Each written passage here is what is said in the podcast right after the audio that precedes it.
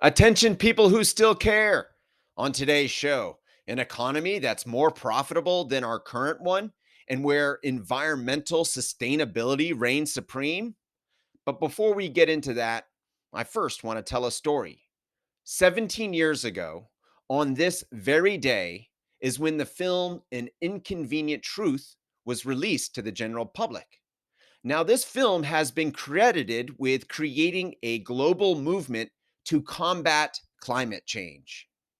Now, I would like to give credit to this movement for a completely different reason. This film, I believe, has done more to damage the climate change movement than any other thing possible.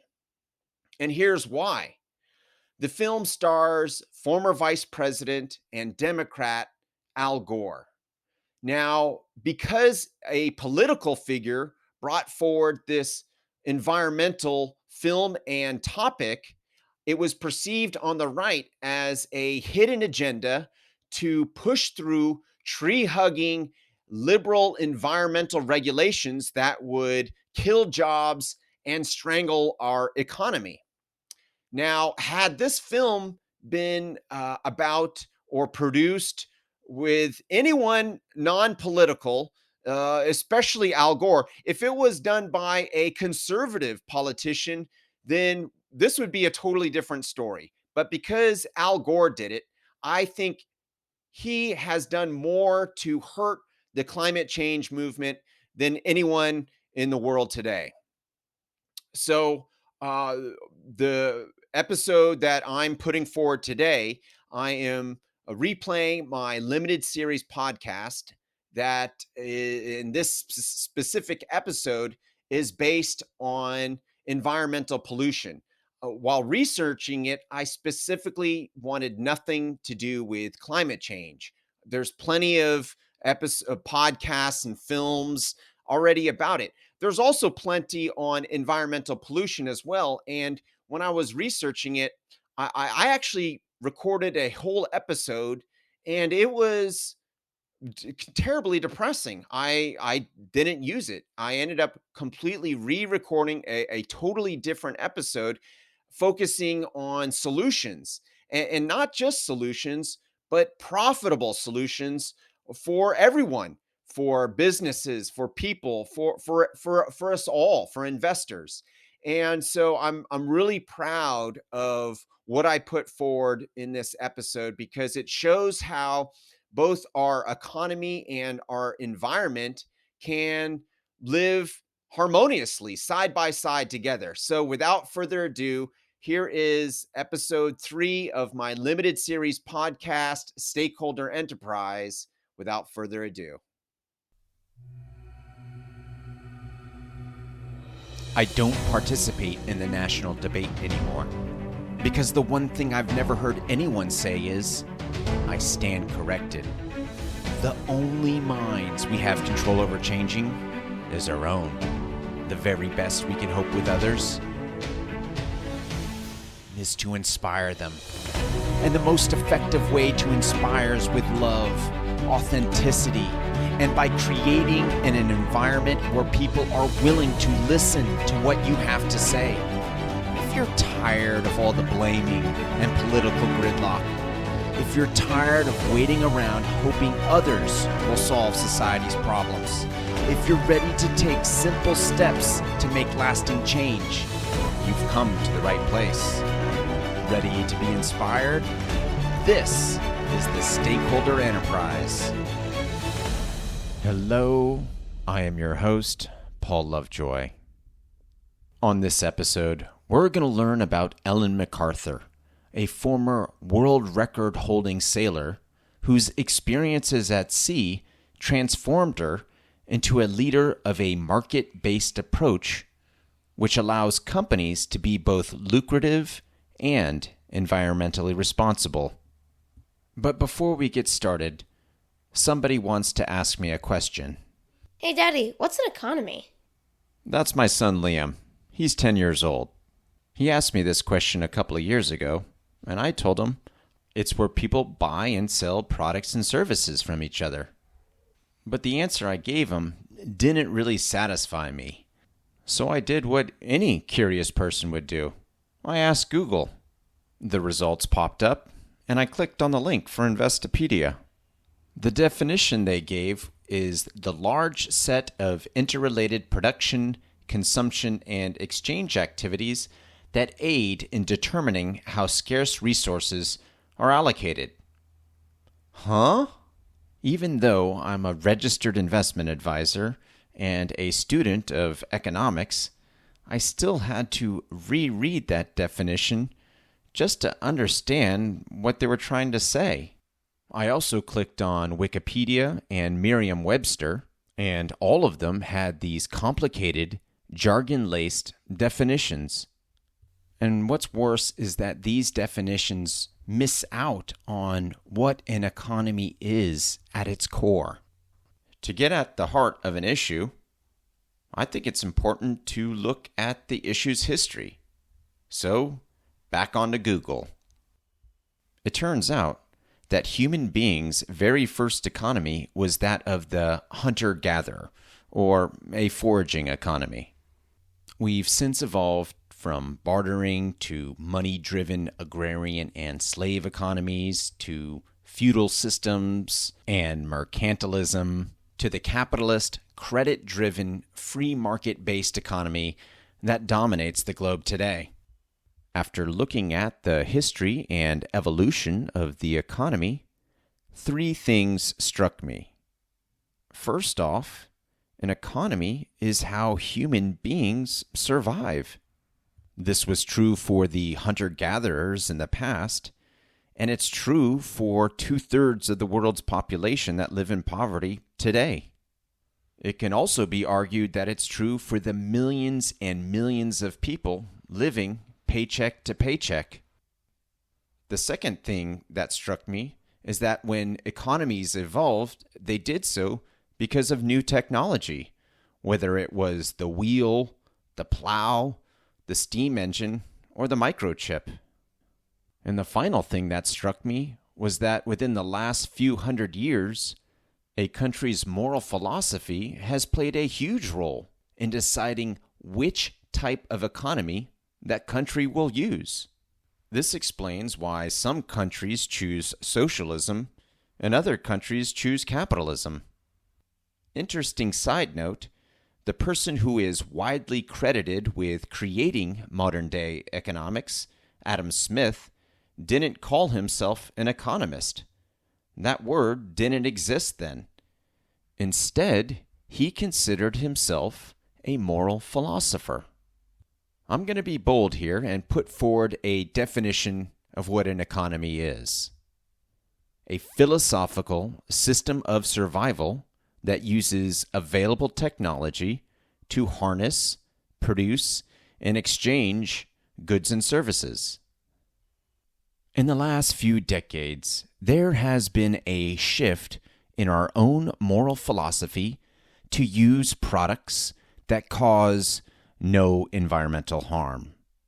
Because of this shift, demand for these products is far outpacing the supply, which create opportunities not only for entrepreneurs and investors, but for all businesses. Another result from this shift has left us with a fork in the road. Humankind can either pursue a green economy or a circular economy. According to Wikipedia, a green economy is a politically based approach using regulations and taxes to limit carbon emissions, pollution, and to be socially inclusive. According to Ellen MacArthur, a circular economy is a market based approach using entrepreneurial design to eliminate pollution, perpetually use finite resources, and to regenerate our planet's soil, water, and air. Quick recap a green economy uses regulations and taxes, and a circular economy uses entrepreneurial design. So, who is Ellen MacArthur? She first arrived on the world stage in 2005 when she became the fastest human being to sail around the globe alone. To do this, she needs to bring aboard all the supplies on her 75 foot trimaran that will last three months. On her voyage, she faced many challenges from small technical issues to battling gale force winds, icebergs, and waves the size of small mountains in the Southern Ocean. She even almost collided with a whale. In just under 73 days, Ellen MacArthur broke the world record for the fastest solo sailing voyage around the world. Ellen MacArthur, being from the United Kingdom, was awarded the title of Dame, which is the female equivalent of becoming knighted. So, how does one go from being a world record holding sailor to a leader of a market based approach that looks out for the well being of our planet? Let's have Dame Ellen MacArthur explain this in her own words. Well, when you sail around the world on a boat, you have with you finite resources. So, literally, what you take with you when you leave is all you have until you finish. And you develop this overwhelming understanding of what finite really means. And I suddenly translated that definition of finite that I felt so clearly on board the boat to our global economy and realized that you know, we have finite resources available to us once in the history of humanity, and yet our economy uses them up. And in the long term, that really can't run. So I then set my, my sights on trying to understand how does the global economy run? How do we use resources? Yes, we're using them up, so how can we use those resources differently? And that led to the circular economy. To me, it sounds like Dame Ellen MacArthur is talking about a philosophical system of survival. In both our economy today and in a circular economy, products are designed with the intention of solving a problem and to profit from that solution. The difference is in our economy today, environmental consideration happens at the end of the product's life cycle in the form of recycling, if any consideration is given at all. In a circular economy, environmental consideration happens at the beginning of a product's life cycle, at the design phase. These products design out waste and pollution. These products are designed to be kept in use, not just recycled. And these products are designed to regenerate our natural systems. Ellen MacArthur now has a foundation that's dedicated to transition our current economy into a circular one. The foundation provides education, insight and analysis, and systemic initiatives for entities wishing to make this transition. On the Foundation's website, they highlight companies that have successfully implemented the circular economy's three fundamental principles to design out waste and pollution, keep products and materials in use, and to regenerate natural systems. So, why would a traditional for profit corporation implement those three principles? Well, there's only one reason profit. At ellenmacarthurfoundation.org, you'll find pages and pages of case studies of different companies implementing the three fundamental principles and increasing their profits because of it. Take the company, the Balbo Group in Brazil. They produce 34% of the world's market share of organic sugar. The owner of the company, Leontino Balbo Jr., said, We don't worry too much about the crop itself. We take care of the whole ecosystem. Since adopting this approach, the Balbo Group has increased their land's productivity by 20%. They've also modified their harvesting equipment and other machinery that reduces stress in their fields, captures all the waste, and uses it for both organic fertilizer and energy production. In fact, they produce so much energy that they not only have enough to supply 100% of their energy needs for the entire company, but they sell their leftover back into the local grid, which is enough to supply a city of 475,000 inhabitants. These practices not only have increased their profits, but their farm has 50% more biodiversity than the national parks in their state of Sao Paulo. For companies wishing to apply the three fundamental principles of the circular economy, there will be huge financial opportunities for them because it requires innovative and disruptive technologies with huge growth potential. The transition to a circular economy is already taking place. The demand is there, the potential profits are there. In fact, in the summer of 2021, Bocconi University analyzed over 200 European publicly traded companies across 14 different industry sectors and found that the more circular a company is, the lower its risk of defaulting on debt and the higher the risk adjusted returns of its stock. Ultimately, we need an economic system that effectively manages our planet's finite resources. It's about survival, after all. What's not certain is whether you, the listener, will profit from this transition. Here's what Larry Fink, the CEO of the world's largest investment group, had to say to the Ellen MacArthur Foundation. That's why the concept of circular economy is so important. As I said, it's a foundational blueprint.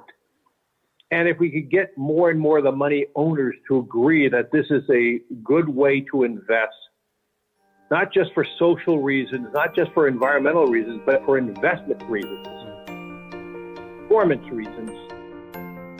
Not just for social and environmental reasons, but for investment and performance reasons. And because investing has now become democratized, we can all get a piece of this action. At the time of this recording, there are crowdfunding investment opportunities in companies and people that are ushering in the circular economy.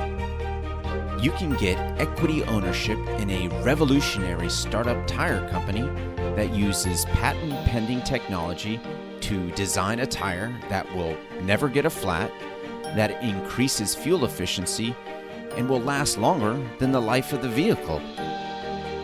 There is an entire crowd lending platform dedicated to funding family farms practicing regenerative agriculture, where participating lenders finance things like new tractors, crop seeds, and parcels of land.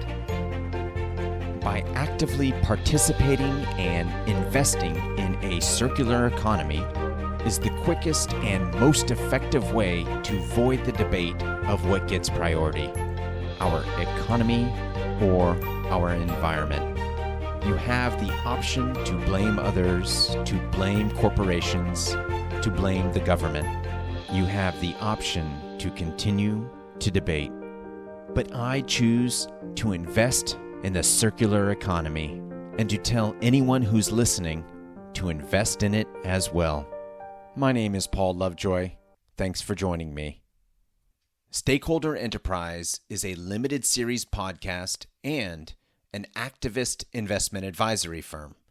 Our mission to create a community of financial activists and to guide them into reforming our unjust financial system by being the change they wish to see in the world, so that the generation being born today will have a market based economy that looks out for the well being of ourselves, each other, and our planet's finite resources. If you'd like to discover the three steps to reform our unjust financial system legally, ethically, and without confrontation, visit stakeholderenterprise.com.